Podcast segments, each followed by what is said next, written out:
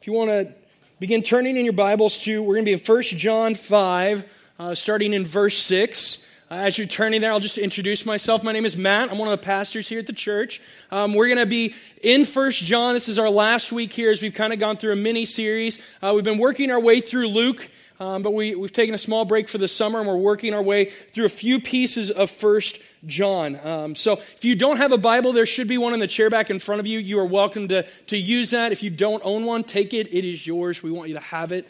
Um, in addition, we're also on YouVersion. If you go to events in YouVersion, uh, there's an event out there that you can kind of follow along with the uh, sermon text and points out there today as well. Um, so let's read the text for this morning um, as we get ready to hear from God's word um, and hear what he has to say to us today. So this is First John five. Starting in verse six, it says this, "And this is he who came by water and blood, Jesus Christ. Not by the water only, but by the water and the blood. And the Spirit is the one who testifies, because the Spirit is truth. For there are three that testify, the Spirit and the water and the blood, and these three agree. If we receive the testimony of men, the testimony of God is greater. For this is the testimony of God, that he is born concerning his Son. Whoever believes in the Son of God has the testimony in himself. Whoever does not believe God has made him a liar, because he has not believed in the testimony that God has borne concerning his Son. And this is the testimony that God gave us eternal life. And this life is in his Son. Whoever has the Son has life. Whoever does not have the Son of God does not have life. I write these things to you who believe in the name of the Son of God, that you may know that you have eternal life." Uh, so this week we come to the end of our short series through First John, uh, where we have looked at all the reasons why John has said he has written this letter to the church. He says um, in five different places that I write these things so that, or I write these things because. And so we've looked at these over the last four weeks, and, and we're moving into the end of it, hoping to gain and learn from this letter, from the Word of God, that which we truly need to know and understand, so that we can come to know if we truly know God. That's what John says. Specifically, we come seeking assurance, right? Certainty, an unwavering um, assurance in who Jesus Christ is in the gospel, that we are Christians. We've been seeking a finality and a confidence in which we can place our lives, because at the end of the day, no one truly wants to live a life of wondering. No one really wants, no one likes not knowing what's going to happen, right? There's a reason we have locks on our doors and we don't willingly walk down a dark alley. Um, we want to be assured of safety. We don't want to be in danger, right? Um, we have things like the news and education because we want to make sure that we know what is happening in the world and, and make sure that we know what we need to do to live um, in a beneficial way, or, or in a way that is uh, helpful in our life, in our community, with the people that we know. We we seek out friends and relationships, and we cling closely to, to family, because we want to know without a doubt that we are loved and likable. We want assurance that, that people think well of us, that they love us. We all desire some assurance, right? We desire this kind of certainty. We want to know. Um, and, and really the more important or the more critical the issue that's at hand, the more we demand a level of certainty. Um, even me, I'm not a planner um, or an organizer in any kind of way. Just ask my wife. Not me at all. But even I desire and want to know a level of certainty um, with what's going to happen with my life. I want some assurance that what I'm doing today matters, that it has some kind of significance. That what I do today, or in a year, or in five years, or in twenty years, matters. I want some surety and assurance in that fact. Or maybe you, uh, you know, you want an assurance of a job. We want an assurance of a job that, so we can make sure that ourselves and our families are, are provided for and taken care of. We find that important. Or we want to know when we go to the doctor what our health is like, right? Or what the health of those we love is like, because um, we want assurance and certainty that they're not going to die or they're going to be in pain. We want to know what's going on in our bodies, and we find that massively important. And so we want surety. And if we want surety for those things, how much more should we desire a certainty and assurance for the things that aren't just of this world, but that are eternal, that have an impact not just here and now, but for eternity. This body, my money, the things I own, the things I have, they will pass away. They will die, they will fade, they will wither. That is what time has proven. The things of this world are not something we can have assurance in because they will die. But our souls, God says those will live forever. Eternity is, is an assurance for us. We will exist for eternity, no matter who we are. But one eternity for a person leads to everlasting joy and intimacy with our Creator, with our Savior, with our God, our Father, while the other eternity is an everlasting death filled with the torments and the realities of hell and separation from God forever. One is a place of unceasing rest and love and happiness, while the other is filled with a fire that the scripture says that never goes out, and a worm that Jesus promises will continue to feast upon our dying bodies. And recognize that these promises are for eternity. Take just a moment and, and try in the best way you can to fathom the time frame eternity tries to grasp into a word.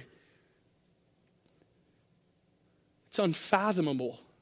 It is well beyond our comprehension. It is massive and great. It's, it's the reality that we would never not know one of these two things. That's what eternity promises us. We will either always know for all of eternity love and intimacy and joy with the Father, never not knowing that. Or we will live for eternity never not knowing hell. Never not knowing suffering and death.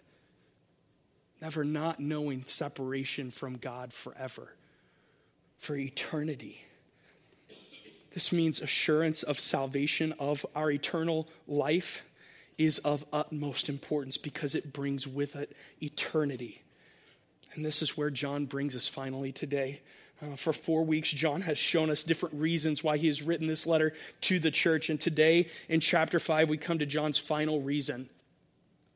His final reason for writing this letter. And where his gospel that he wrote, he ends with saying, I've written these things that you might believe that Jesus is the Christ, the Son of God. Today, he says that he is writing these things to those who do believe, that they might be absolutely, completely, and utterly assured that their belief has granted them eternal life. He says there in verse thirteen, right? I write these things to you who believe in the name of the Son of God, that you may know that you have eternal life. And this isn't some kind of flimsy or wishy-washy assurance that changes um, with every wind that blows, every circumstance that comes up. But when John says that he's writing these things that you may know, that word there in the Greek for know speaks of a current and a perfect and continuing knowledge. It means that you don't just believe and know and have certainty now and perfection and a perfect understanding of that, but it continues from now until eternity. He has written these things that we may know without a shadow of a doubt that we have eternal life.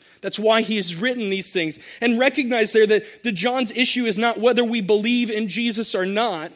That seems to be an assumption in verse thirteen, right? He's writing these to those who believe in the name of the Son of God. That's it's an assumption there. But the issue there is assurance of eternal life, assurance of salvation to God, assurance of eternity full of joy in the presence of our Creator. And, and what that means then is the issue is Jesus. The problem that, that this church may be having at this moment that John wants to make sure they understand is Jesus, the gospel that John has been writing about. He, he says that which was from the beginning, the life and the work of Jesus Christ. This is what's in question today. Is Jesus, this God-man, this one who claims to be the Son of God, actually the one that can, with unwavering resolve, be the one in whom we can put our trust in to give us eternal life? Jesus is the issue. And John is saying here in these verses that he is. you can have assurance that Jesus is the one. Christians, we have rock solid assurance in our salvation because our faith is in Jesus Christ. That's what John is telling us this morning. And for proof of this, John walks us, um, think of a courtroom. He walks us into a courtroom and he brings to the stand four testimonies. Uh, word testimony is used over and over again in these verses, right? He brings to the stand four testimonies to prove to us the sufficiency of the gospel that Jesus is the Christ for salvation. And he begins first with the life and the death of Jesus himself. See there in verse six, if you'll look there with me, it says this starting in verse six. This is he who came by water and blood, Jesus Christ. Not by the water only, but by the water and the blood. And the Spirit is the one who testifies because the Spirit is truth. For there are three that testify, the Spirit and the water and the blood, and these three agree. He's talking of testimonies, right? So first off, John begins with the testimony of what he refers to as the water and the blood. And he's speaking here specifically of the baptism and the death of Jesus Christ. Now there's a, a lot of controversy, I'll just be honest, about what that means, the water and the blood, as you come to that in commentaries and you read about it. Um, But there's an overwhelming majority that agree the water and the blood are referring to the, the baptism and the death of Jesus.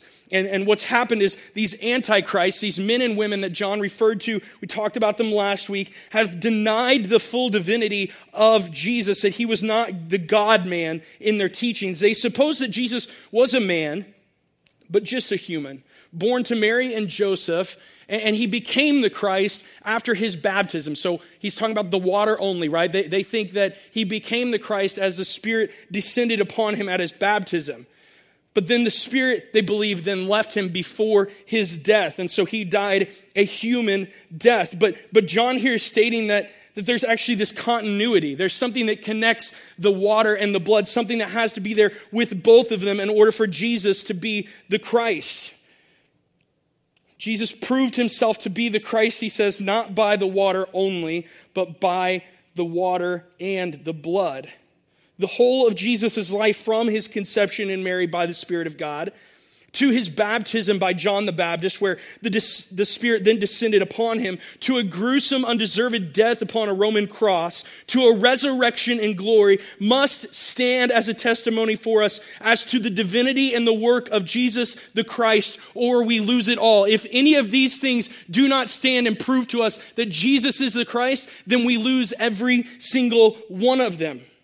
Recognize this morning the immensity of these two testimonies that must stand together as one. In our sin, in our sin, we have no hope of ever coming into the presence of a holy God, right? God, our God is light, John says at the beginning of his letter. Our God is light, and in him is no darkness at all. And so we cannot in our sin and darkness approach the presence of a holy God. We need atonement, at one-ment, right? We need somebody to bring us together that we may know him intimately. And so Jesus' blood shed on our behalf, it paid the death penalty that the capital J judge, God of the universe, has sentenced upon our hearts. Because Romans six tells us, and we heard it even in the garden when God tells Adam and Eve that if they ate of the apple, they would die.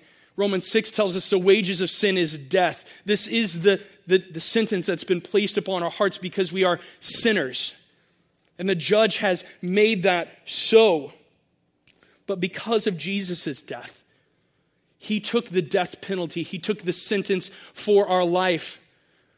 Upon the cross, we now stand justified before God. That's what that word justification is referring to. We are no longer guilty. That penalty has been paid, and we stand now justified before God. But more than that, the perfect life of Christ, the, the Messiah, the anointed one, this God-man, he, he lived by the power of the Spirit, and he lived perfectly, and that now stands in our place. If, if not for this imputation or this transfer of Jesus' righteousness into our place as well, then Christ would have to die again and again every single time we sinned.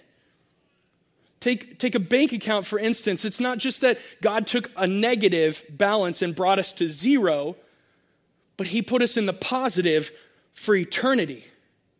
If he just brought us to zero, every time we sin, we'd go back into the negative, and it would require Christ to die, another sacrifice to come so that we could be in right standing with God. But he didn't just do that. He gave us Christ's perfect life, his righteousness, that we might stand now forever in front of a holy God, never having to be afraid of coming to his presence, his holy presence again.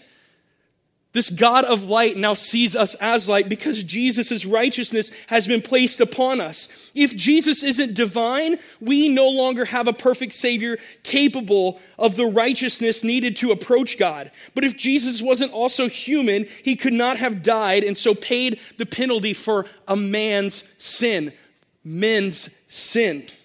Both of these must stand in our place. Both of these must testify. Both must be proclaimed, or we have lost the certainty and assurance of our eternal life with God. And in the water, in the blood, we have heard this testimony. Christians find assurance that cannot be shaken in the life and the death of Jesus Christ, right? Christians, we have a rock-solid assurance in our salvation because the life and the death of Christ have justified us before the judge and given us a righteousness to approach his holy presence. It's an awesome testimony that stands before the judge on our behalf. Uh, I love the way that the writer of Hebrews talks about this. It's in Hebrews twelve, uh, chapter, uh, chapter twelve, verses eighteen through twenty-four, and he's contrasting us who want to come into the presence of God with those of the Israelites who desired to be in the presence of God, to come and seek after him after they left Egypt. And they, they came to this mountain, right, where, where the law was given to them that they might know how to live with a holy God. And it says in Hebrews twelve, starting in verse eighteen, "For you have not come to what may be touched, a blazing fire and darkness and gloom and a tempest and the sound of a trumpet and a voice whose words made the hearers beg that no further message messages may be spoken to them. For they could not endure the order that was given. If even a beast touches the mountain, it shall be stoned. Indeed, so terrifying was the sight that Moses said, 'I tremble with fear.' But you, Christian, you have come to Mount Zion, and to the city of the living God, the heavenly Jerusalem, and to innumerable angels in festal gathering, and to the assembly of the firstborn who are enrolled in heaven, and to God, the judge of all, and to the spirits of the righteous made perfect, and to Jesus, the mediator of a new covenant, and to the sprinkled blood that speaks a better word than the blood of Abel. Both we and the people of Israel have desired to come into the presence of God, and both of us have been unable in our own power to approach and even touch the mountain that God's presence has descended upon. For his holiness and the power of God is terrifying. So terrible, in fact, that Moses says that he, he trembled, right? At, at his word, at his voice. It's his holiness, God's holiness is unyielding. This is the nature of our God. And so we needed a mediator. We needed somebody to intercede for us because we could not even touch the mountain or we would be killed. We could not come to God or we would be killed because of his holiness this morning. And so Moses, as the interceder and the, the, the intermediary for the people of Israel, ascended the mountain, right? He came, he went up to the mountain to God and he brought down the law, a covenant with God and man that all might know how we are to live in light of this holy God, that we might be his people and he would be our God. That's what we truly desired. But from this law, all we all, all found out that they could not still come to God without the death or the sacrifice of something. Blood had to be shed. The perfect and the innocent and the spotless lamb had to be killed or we still could not come before God. Sacrifice was necessary for us to come into his holy presence. In the same way, though, now Jesus, our mediator, he walked up a mountain called Golgotha. But instead of bringing us the law and the need for sacrifice, he became the sacrifice. And as he descended the mountain by the means of his death, he brought down for all of us payment for all time.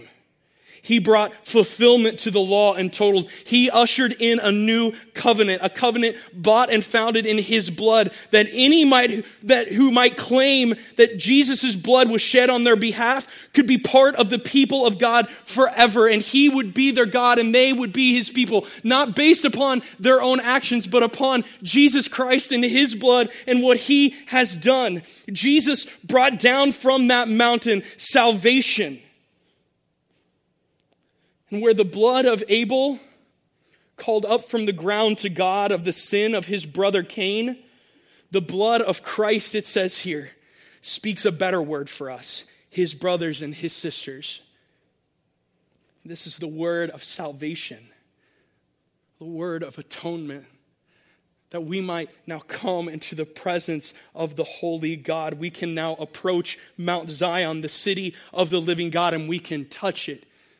And we can be near to him, and we can know him and see him as he is because of Jesus' blood this morning. We never again have to fear as we approach the holiest of holies, because no longer is our righteousness based upon our obedience or our abstinence from sin, but in the blood and the righteousness of Jesus the Christ. We can now, with his blood and his life, with confidence approach the throne. And with assurance, we can boldly claim eternal life and salvation as our own, because Jesus came to bring that for us. The water and the blood have testified to this. We have assurance in who Jesus is because of what he has bought with us by his blood and his life. And this is not just the testimony of the water and the blood that agree to this, but the Spirit agrees as well. It says there at the end of verse six that the Spirit of truth testifies to Jesus as the Christ. From before Jesus' baptism, the Holy Spirit was at work conceiving Jesus in the womb of Mary. And then throughout the life and ministry of Jesus, we see recorded in the Gospels uh, and the accounts of Christ's life that the Spirit was at work, right? He was uh, proving, as we talked about last week, by working and moving in him, that Jesus was the one who was prophesied about in Isaiah sixty-one, the Messiah, the anointed one of God, whom he would anoint with his Spirit. It says this about the Messiah and what the Spirit would do in his life in Isaiah sixty-one. Says, the Spirit of the Lord God is upon me, because the Lord has anointed me to bring good news to the poor. He sent me to bind up the brokenhearted, to proclaim liberty to the captives and the opening of the prison to those who are bound, to proclaim the year of the Lord's favor and the day of vengeance of our God, to comfort all who mourn, to grant to those who mourn in Zion, to give them a beautiful headdress instead of ashes, the oil of gladness instead of mourning, the garment of praise instead of a faint spirit, that they may be called oaks of righteousness, the planting of the Lord, that he may be glorified. The Spirit descended upon Jesus Christ that he might make, make us, it says, oaks of righteousness, the planting of the Lord. This is what the promise of the Spirit shows us. And as a promise, the same Spirit would then anoint those that follow Jesus, the oaks of righteousness, to teach them all that they needed to know and to remember about what he taught and how he lived. This is what the promised Spirit said he was coming to do, to teach us about Jesus, to remember all that he taught. And then at Pentecost, in fulfillment of this promise, the Spirit fell upon those waiting and praying like tongues of fire, Acts says. And in the power of this Spirit of truth, they began to testify to the gospel of who? Of, of Jesus, the Christ, not any other man. The Spirit came and filled them to proclaim the gospel of Jesus, the Christ, the Son of God, both in word in their preaching and in writing in the scriptures that we have, speaking and writing of the life of and death of Jesus, testifying in agreement by the Spirit with the water and the blood. The three agree. Then as the truth was spread, many heard this testimony, and by the power of this same Spirit, it says in Acts two, as Peter preached about Jesus the Christ, they were cut to the heart. And despite everything that might keep them from believing, because their government was against them, their people were against them, their family and their friends, everything about a man raising from the dead just sounds crazy. Everything that might stand in opposition to them believing, the Spirit still testified to this being so true that they believed. And the Holy Spirit then descended upon them, Christians this morning, by the testimony of this Spirit, we have rock solid assurance in our salvation because the Spirit of truth has fulfilled his promise and continues to speak to our hearts today. He has fulfilled his promise to anoint the Holy One, and it was Jesus.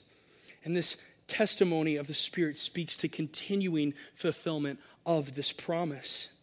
Like a boulder that continues to gain speed and momentum as it tumbles down a hill, so the death of Jesus has propelled forward the truthfulness of his work by the fulfillment and the promise of the Holy Spirit. The Spirit testifies that Jesus is the Christ. But the testimonies don't just end there um, with two members of the Trinity, because that's just not enough for John. Um, but then he brings to the stand the Father to give testimony. In verse nine, he says this: if we receive the testimony of men, the testimony of God is greater. For this is the testimony of God that he has borne concerning his Son. John says, you've been hearing the testimony of men and hearing from them and understanding what the Christ is, how, how it is we're to find eternal life. You've heard these people come in and say it's different than what you've known. And, and if you count man's witness and their testimony as having some value, how much more must the value of the testimony and the words of God Almighty have for our life? Multiple times within the Gospels, the writer's account of when the, the heavens opened up and God the Father spoke and said, this Jesus, this is my Son in whom I am well pleased. It happens at his baptism, right? And it happens at the, the Mount of Transfiguration. And, and, and at the Mount, he goes even further and he tells the disciples, listen to him. Not only is he my Son, but he has come to do my work. Listen to him.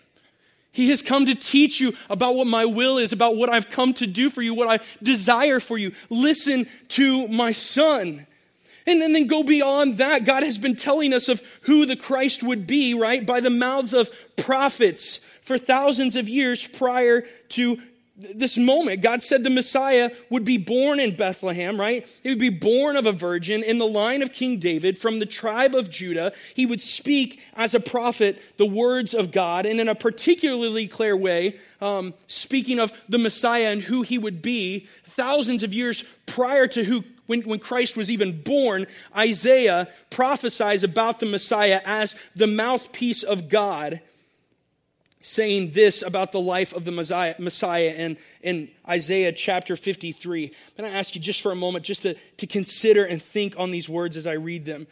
Nobody knew this was Jesus when he was proclaiming this, but understand and, and think about who it is speaking of. It says this starting in verse one, surely he has borne our griefs and carried our sorrows. Yet we esteemed him stricken, smitten by God, and afflicted.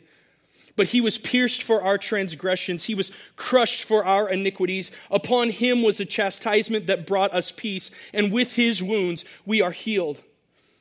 All we like sheep have gone astray. We have turned everyone to his own way, and the Lord Yahweh has laid on him, the Messiah, the iniquity of us all. He was oppressed and he was afflicted, yet he opened not his mouth. Like a lamb that is led to slaughter, and like a sheep that before its shearers is silent, so he opened not his mouth.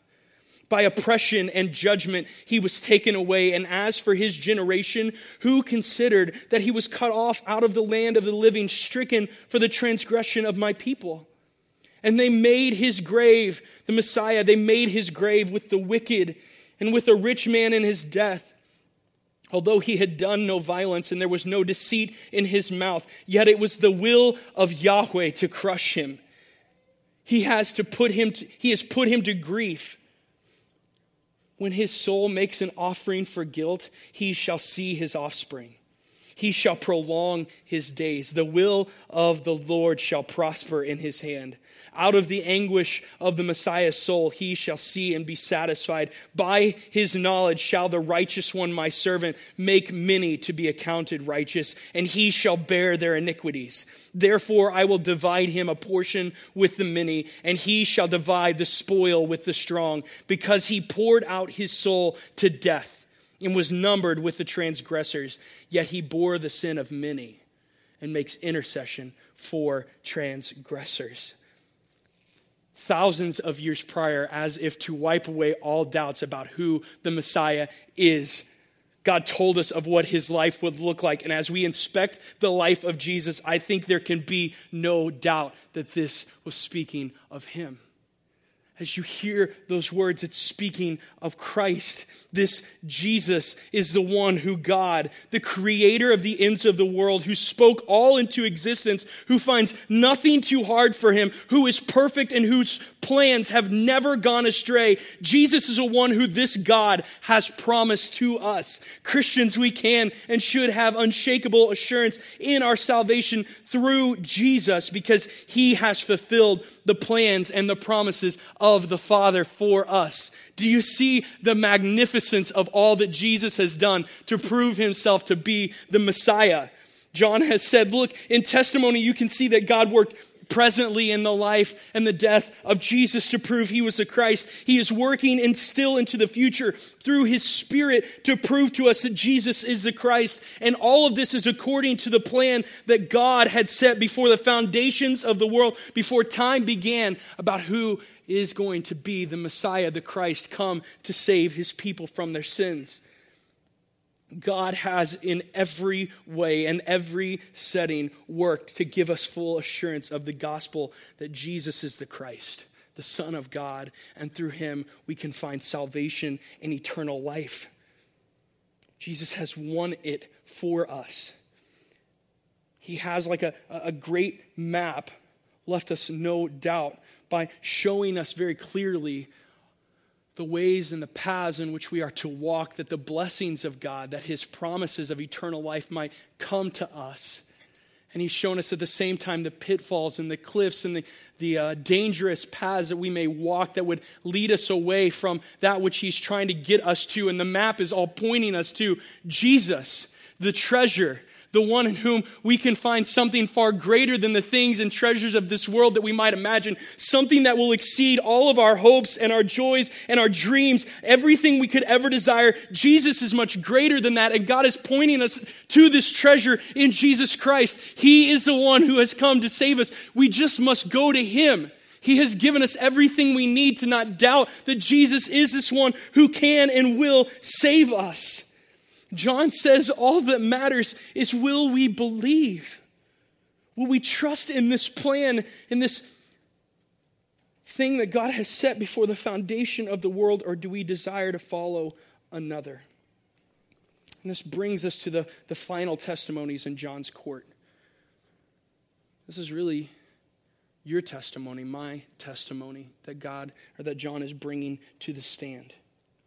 Verse ten says, Um, it speaks of the testimonies of those that believe in the Son and those that don't. Those that believe that Jesus is the Christ and those that don't. And those that that uh, claim that the testimony, that don't believe in the testimony of God, says that they name him a liar. They call God's testimony a lie. But those that do believe, it says there that the testimony of God resides in them, right? Whoever believes in the Son of God has the testimony in himself. For those that believe, the testimony and grace of God do not just provide assurance in the form of words or truth alone, just for our head and knowledge to, to understand, but it's actually borne out in the life of the believer. It, it changes us. What, what the testimony of God does is it changes our minds and our actions and our beliefs and our heart. For those that believe, as we have looked on the last few weeks, John says that we have a complete joy. This is what happens. We have complete joy, and we don't walk in sin, but instead we walk in obedience. And this belief that they have about Jesus causes them then to persevere, to make it to the end. They're not swayed or tossed about by every wave of doctrine, but they stand firm upon the truth of the gospel. This is what the testimony of God does. It is not a stagnant truth for us to just know, but it is a moving and a transforming reality that bears the marks of the grace and the power of God in our lives. Christians have an unshakable assurance in our salvation because it is already in the process of saving them today. We trust and believe not just because we know the truth, but we see it actually already beginning to change our lives, how we think, how we feel, how we live, and how we act. This is what the testimony of God does in us. question is this morning, do you see God's testimony bearing its fruit in your life? And maybe not yesterday or last week or last month. Lord knows I needed to confess this morning just minutes after I woke up. I'm not saying we've, we've got it all figured out this morning, but think back a year ago. Has your life changed? Upon believing in the testimony that Jesus is a Christ, has your life changed? Maybe the sins that um, you constantly have found that you struggle with, that you find yourself beset with, that you can't seem to get rid of, that cling to your soul. Maybe you find today they don't have quite the same grip. It's easier to resist the temptation. It's easier to see the truth and the lie in those moments. Or or uh, maybe uh, the, the truths and the promises of Scripture um, that you heard that were difficult to believe and understand and, and just fathom, today you find them clear and understood. It's easier to come to the Word of God and believe what it is that He's said to us. Maybe today you find that you love others differently. You love them selflessly like you never have before, with a love that doesn't seem to come from you, but from Jesus. Or maybe you find it easier just to talk with others about Christ and what He is doing in this world. I just want to tell you this morning, this is proof that, of, of God's testimony in you, that you have believed in Jesus as the Christ. And through this, God is trying to give you assurance that Jesus has saved you by already doing the work in you. We've talked about every week the eternal life promised is not an eternal life that's just to be known up after our death. It's an eternal life that we get to experience and know now.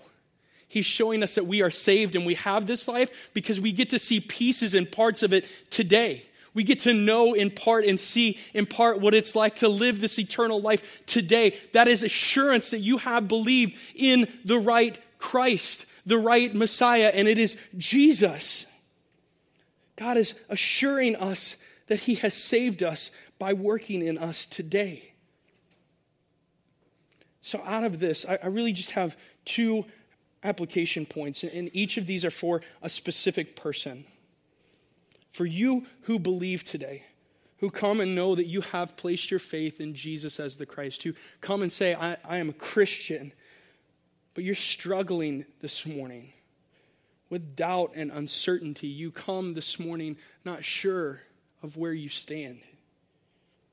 I want to just call you, as John did, to look upon the testimonies given.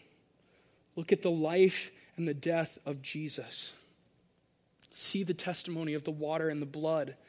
Look at the, the testimony and the work of the Spirit. Listen to the plan and the power of the Father, and consider this morning the testimony of your own life, the grace that you have seen working and moving in your life today. Recognize and celebrate this morning the amazing beauty and truth of the gospel that Jesus is the Christ, not another Savior, not another person, but Jesus alone, and revel in the truths and grace of His work and His power. Consider what He has done for you today. Consider the greatness of your sin. Don't, don't just ignore it. Recognize it for what it is. But in the same moment, recognize his the, the immensity of His grace and His love towards us to forgive us of that sin, to cleanse us from all unrighteousness. Read the Word of God and, and see God's consistent faithfulness to save His people despite their sins and shortcomings. Think in your own life of all of the blessings that God has poured out upon your soul. And as you think, worship. Worship and celebrate these things. Let them assure you of God's great love for you. Let them assure you of His plan and His power to save you to the uttermost. And be assured this morning, brother and sister in Christ, in the truth and the grace that God has saved you. Not because of anything you or I have done, but because of what Jesus did. Because of who He is, what He did, what He promises to do, and, and all the ways He's fulfilling His promises. Be assured this morning.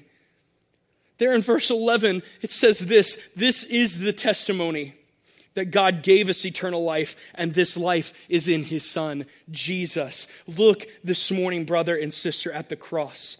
You who doubt, me who doubts, who has uncertainties, we must look at the cross with both eyes and the empty tomb, and we will be assured. You have been given life, it says. Life in his son, life in Jesus the Christ, and it will be spent forever in the presence of our loving Father. That is the eternity promised to us. But secondly, for you who are here today and may not believe, I just ask you for a moment to, to honestly, and I, I'm praying in this moment that the Spirit would give you ears to hear today the final words of John in verse twelve, because they come with a lot of weight. They are a serious word to consider this morning. For you who do not believe, hear this. Whoever has the Son has life. Whoever does not have the Son of God does not have life. The question he is posing today is, do you have the Son?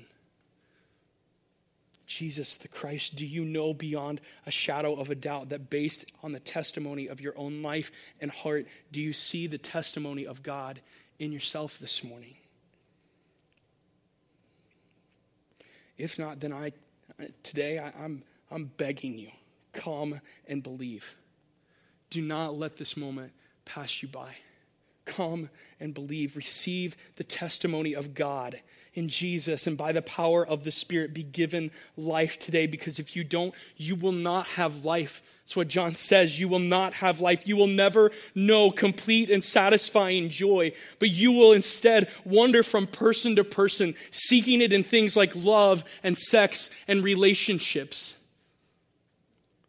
Maybe this morning you're seeking it in the things of this world, in family and in friends and in a, in a good job and in possessions. Maybe you're seeking to fill that assurance that you need with those things. I want you to know this morning, no matter what it is, it will never fill the gap. It will never fill the void of your soul. The life that you are seeking is not found in the things of this world. Your soul will be left searching, because life is only found, John says, in the Son, in Jesus. Do not let the wrath of God remain on you today.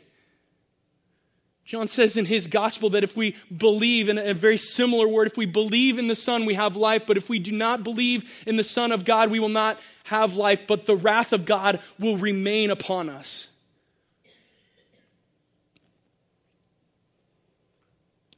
I just want you to know this morning, I do not care. God does not care. The men and women in this room who love Jesus, we do not care if you have said you were a Christian your whole life, or if you have run in rebellion, discrediting, disowning anything about God. If you have gone to church and done the churchy thing, read your Bible, prayed your prayers, done all the moral things, or if you have lived a life of a hellion, he does not care. We do not care. If you do not have the Son, you will not have life. That is the issue this morning. Do you believe that Jesus is the Christ, the Son of God? And if you do not, the wrath of God will remain upon you for all of eternity. The issue this morning is Jesus. He is the dividing issue. He is the dividing person.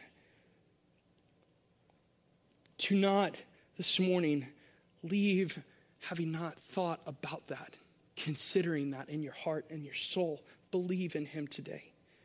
Really, that's all I'm saying in both of these application points. Come to Jesus today and believe. And as you believe that Jesus is a Christ, you will find assurance. You will find certainty. You will find finality, the thing you have been searching for for all of your life. You will find it for the first time maybe, or you will find it again renewed in your soul.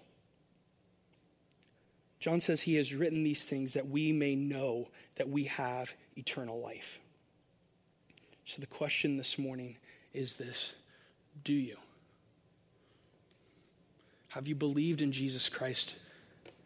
Jesus the Christ this morning. Do you have eternal life? Let's pray.